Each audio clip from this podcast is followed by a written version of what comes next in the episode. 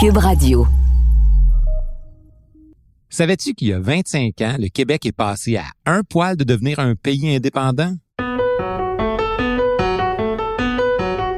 Tu sais, l'histoire, c'est pas comme la date de péremption sur les aliments dans ton frigo. Tu vas pas te transformer en monstre si t'en manges un peu. Puis bien souvent, tu te rends compte que ça peut être bien le fun. Ici Martin Landry, je suis professeur d'histoire, t'écoutes le balado, passez date.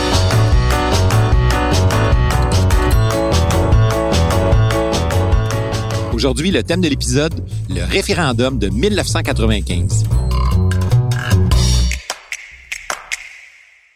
Le 17 avril 1982 à Ottawa, le premier ministre du Canada Pierre Elliott Trudeau et la reine Élisabeth II signent la nouvelle constitution canadienne. Pour symboliser l'événement, imagine-toi que la vieille loi britannique de 1867, l'acte de l'Amérique du Nord britannique, quitte le Parlement britannique pour celui du Canada. C'est ce qu'on a appelé dans l'histoire le rapatriement de la Constitution. C'est quand même fou. Après plus de quatre siècles d'histoire coloniale, on devenait un pays pleinement souverain. Mais souverain en gardant la reine comme chef d'État. Ouais, pas vraiment. Savais-tu que le Québec n'a pas signé la Constitution de 1982? Et depuis, il n'y a aucun gouvernement québécois qui l'a signé. Non, aucun. Le fait que le Québec l'a pas signé, ben, ça a entraîné des négociations constitutionnelles pas mal compliquées.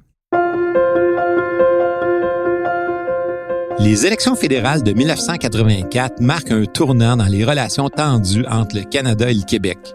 Le Parti progressiste conservateur du Canada, dirigé à l'époque par Brian Mulroney, prend le pouvoir avec l'appui massif des électeurs québécois.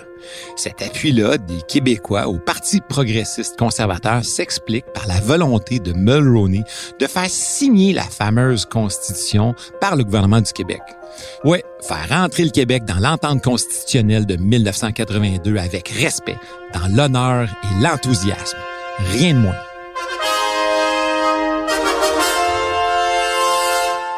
Enfin, il veut éventuellement reprendre les négociations avec les autres provinces canadiennes pour que les demandes traditionnelles du Québec soient entendues dans The Rest of Canada. Pendant ce temps-là, au Québec, la situation politique se complique. Après le rejet du projet de souveraineté association en 1980, les membres du Parti québécois sont complètement démotivés. Conscient que le projet d'indépendance n'est plus à l'ordre du jour, mais le premier ministre René Lévesque va se laisser tenter par la proposition du gouvernement Mulroney. Il va même aller jusqu'à parler de beaux risques. Ouais, le beau risque de voir les demandes du Québec acceptées par le reste du Canada.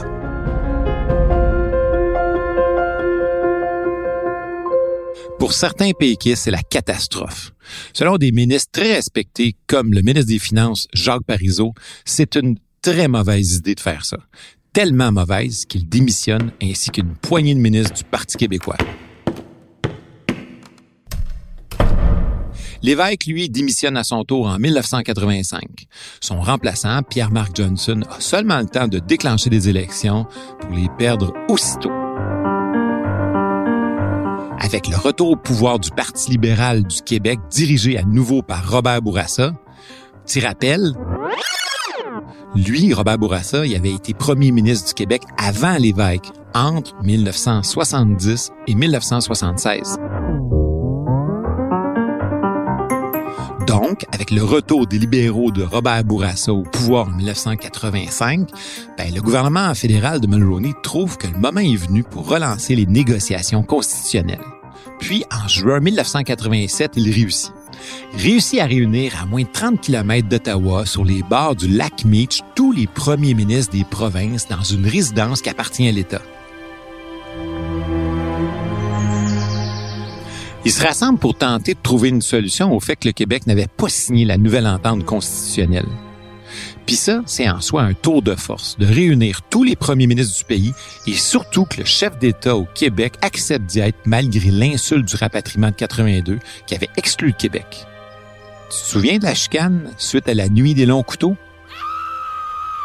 Bref, cette rencontre organisée par Mulroney est un véritable tour de force et l'issue positive de la discussion n'est vraiment pas gagnée d'avance. Après de longues et difficiles discussions, Bourassa a dû faire de nombreux compromis.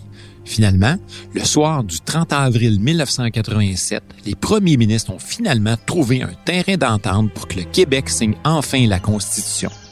À la sortie de la grande rencontre du lac Meach, le premier ministre de l'Alberta parlera même d'un moment superbe pour le Canada.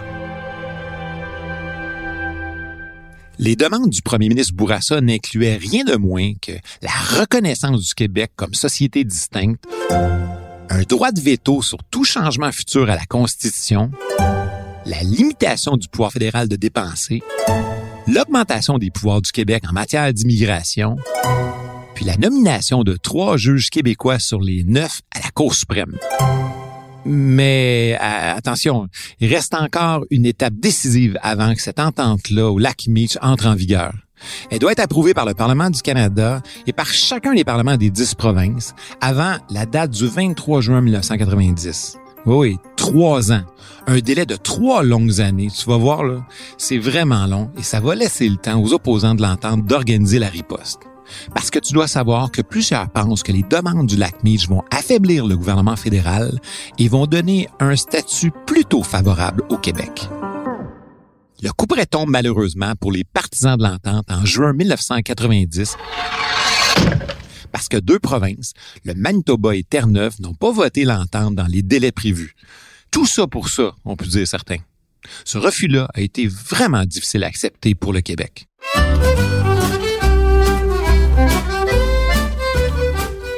En juin 1990, pendant des fêtes de la Saint-Jean, des milliers de Québécois manifestent leur attachement à la nation le fleur d'Élysée est à l'honneur. Il était porté par un regain de popularité de l'option souverainiste. Tu sais quoi? Dans la foulée de l'échec de l'accord du lac Meach en 1990, ben, les sondages d'opinion changent et on constate que de plus en plus de Québécois sont favorables à l'option de la souveraineté. Il faut dire que le premier ministre du Québec, Robert Bourassa, avait réagi très vivement après l'échec de l'accord du lac Meach en déclarant à l'Assemblée nationale sur un ton solennel que quoi qu'on dise et quoi qu'on fasse, le Québec est aujourd'hui et pour toujours une société distincte, libre et capable d'assumer son destin et son développement. Certains se demandaient même si M. Bourassa, pourtant fédéraliste, pourrait être celui qui ferait éventuellement l'indépendance du Québec. Imagine à la fin de son intervention, l'ensemble des députés ont applaudi. Et Jacques Parizeau, devenu chef du PQ et de l'opposition officielle, s'est même levé pour aller serrer la main de Robert Bourassa. Wow!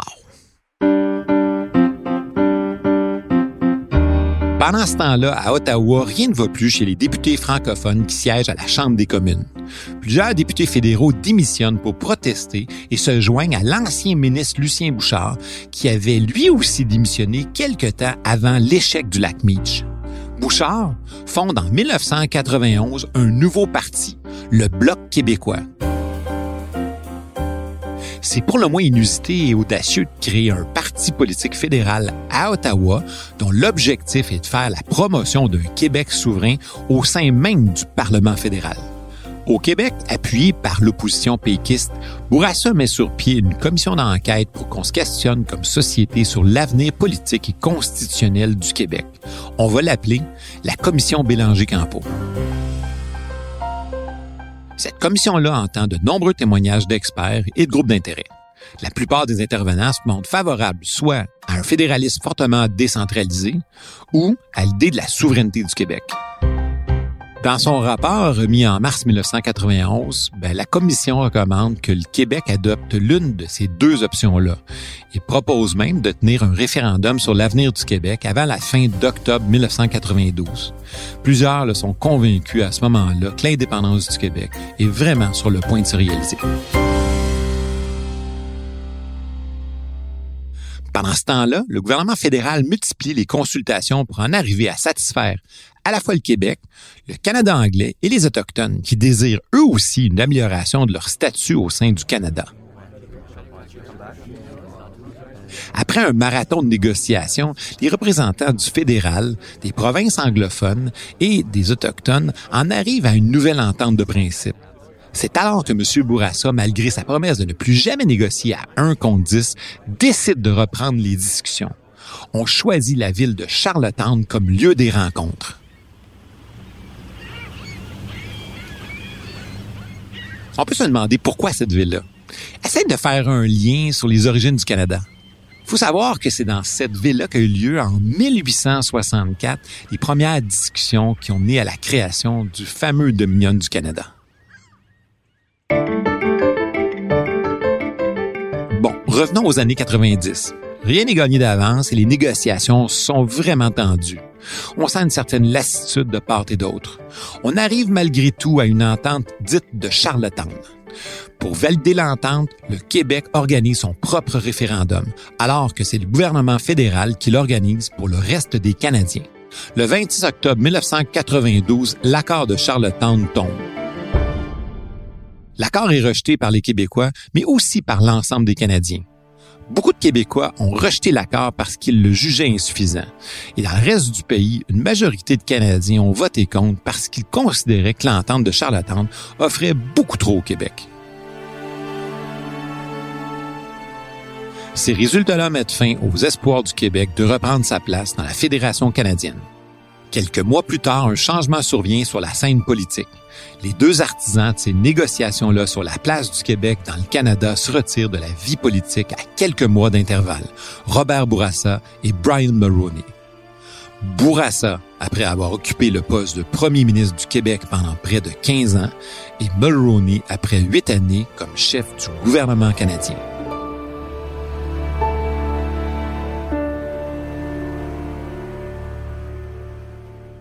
Au milieu des années 90, on sent renaître au Québec une certaine ferveur pour l'option souverainiste. En septembre 1994, le Parti québécois reprend le pouvoir avec à sa tête Jacques Parizeau. Tu te souviens de lui? Un médecin influent de l'époque de René Lévesque. Jacques Parizeau, c'est l'un de ceux qu'on qualifie à l'époque de pur et dur de la cause souverainiste. Ben, Parizeau met rapidement en marche le processus référendaire. Des études sont réalisées sur certains aspects techniques de la souveraineté pour s'assurer de la faisabilité du projet et aussi, qu'on se le dise, pour rassurer la population. Mais la partie n'est vraiment pas gagnée d'avance. Il faut obtenir une majorité simple, soit plus de 50% de oui. Le référendum est prévu à la fin d'octobre 1995. Entre-temps, le chef du Bloc québécois, Lucien Bouchard, force la main du premier ministre Parizeau. L'incite à inclure dans la question référendaire une union économique et politique avec le Canada. Ce qui donne la question suivante. Acceptez-vous que le Québec devienne souverain après avoir offert formellement au Canada un nouveau partenariat économique et politique? Dans le cadre du projet de loi sur l'avenir du Québec et de l'entente signée le 12 juin 1995? 15 ans après le premier référendum, la population du Québec est encore une fois divisée en deux camps. Deux camps qui vont s'affronter sur leur propre conception de l'avenir du Québec. Au début de la campagne référendaire, le camp du oui semble éprouver des difficultés à rallier une majorité de Québécois. Cependant, l'entrée en scène du chef charismatique du Bloc québécois, Lucien Bouchard, donne un souffle nouveau à la campagne du oui. Il faut dire que Lucien Bouchard, déjà très populaire, bénéficiait d'une grande vague de sympathie depuis qu'il avait failli mourir un an plus tôt. Son infection à la bactérie mangeuse de chair avait obligé les médecins à lui amputer une jambe. Tout le Québec avait suivi avec empathie les moments difficiles que vivait M. Bouchard et sa famille. Par ailleurs, la campagne du nom dirigée principalement par le premier ministre du Canada, Jean Chrétien, prend un certain temps à s'organiser. Devant la montée de la ferveur souverainiste, le fédéral adopte la ligne dure. Il élabore une stratégie axée sur le refus d'Ottawa de négocier avec le Québec dans l'éventualité d'une victoire du oui. On laisse même entrevoir la possibilité de la partition territoriale du Québec. Ça, ça voudrait dire que les frontières du Québec auraient été modifiées pour en rattacher certaines parties au Canada dans l'éventualité de la création d'un Québec souverain. On avait même évoqué que Montréal, du moins l'ouest de Montréal, ainsi que la région de l'Outaouais auraient pu rester dans le Canada. La population est profondément divisée sur la question. Dans les familles, entre collègues ou entre amis, les tensions sont vraiment vives. La dernière semaine avant le vote, les sondages, imagine-toi, vont donner le oui en avance, ce qui va provoquer une certaine panique dans le camp du non, tu peux l'imaginer. trois jours avant le vote référendaire, la population du Québec assiste à un curieux spectacle surnommé dans l'histoire du Québec le Love-In. Oui, oui, le Love-In, un gros Love-In où des milliers de personnes de toutes les régions du Canada ont convergé vers le centre-ville de Montréal pour dire leur amour pour le Québec et surtout convaincre les Québécois de voter non. Je ne sais pas si cette vague d'amour envers le Québec a changé l'issue du vote, mais assurément, elle a engendré des sommes considérables faites au mépris de la loi québécoise qui encadre les dépenses permises dans une campagne référendaire. Lors de la soirée référendaire du 30 octobre, la tension monte au fur et à mesure que les résultats arrivent. Malgré une avance du candidat oui en début de soirée, ben, le non reprend le dessus pour finalement l'emporter. Avec une participation exceptionnelle de 93,5% de la population, c'est un record de participation jamais égalé dans l'histoire du Canada, que ce soit pour une élection ou pour un référendum. Les résultats mettent en lumière la mince ligne qui sépare les deux camps, parce que le non l'emporte avec seulement 50,58% des votes. C'est par moins de 50 000 bulletins de vote que les Québécois ont choisi de demeurer canadiens. La défaite est amère pour la moitié de la population. Et pour le premier ministre du Québec, Jacques Parizeau, qui affirme le soir même du référendum C'est vrai qu'on a été battu au fond par quoi? Par l'argent puis des votes ethniques, essentiellement. Les propos du premier ministre en choquent plusieurs, tant chez les partisans de la souveraineté que ceux du camp du non. Isolé, Jacques Parizeau remet sa démission le lendemain. Au début de 1996, c'est Lucien Bouchard qui, après avoir été désigné chef du Parti québécois, devient le nouveau premier ministre du Québec. Ce deuxième échec référendaire en 15 ans amène à nouveau le Parti québécois à mettre son option souverainiste en veilleuse. Sur le plan politique, il n'y a plus vraiment d'appétit pour réformer la Constitution. À l'aube d'un nouveau millénaire, d'autres préoccupations vont s'imposer comme l'égalité homme-femme, l'environnement, la mondialisation de l'économie, le développement des nouvelles technologies de l'information et de la communication. Mais la question de la signature du Québec à la Constitution de 1982 n'est toujours pas réglée aujourd'hui. Ça, ça va être à une prochaine génération d'aborder le sujet et de trouver une solution à cet épineux problème constitutionnel si tu veux pas être passé date, c'est important de regarder un peu en arrière, d'essayer de comprendre le passé pour mieux voir où tu vas aller. J'espère que tu as apprécié l'histoire. Je te donne rendez-vous au prochain balado. Salut!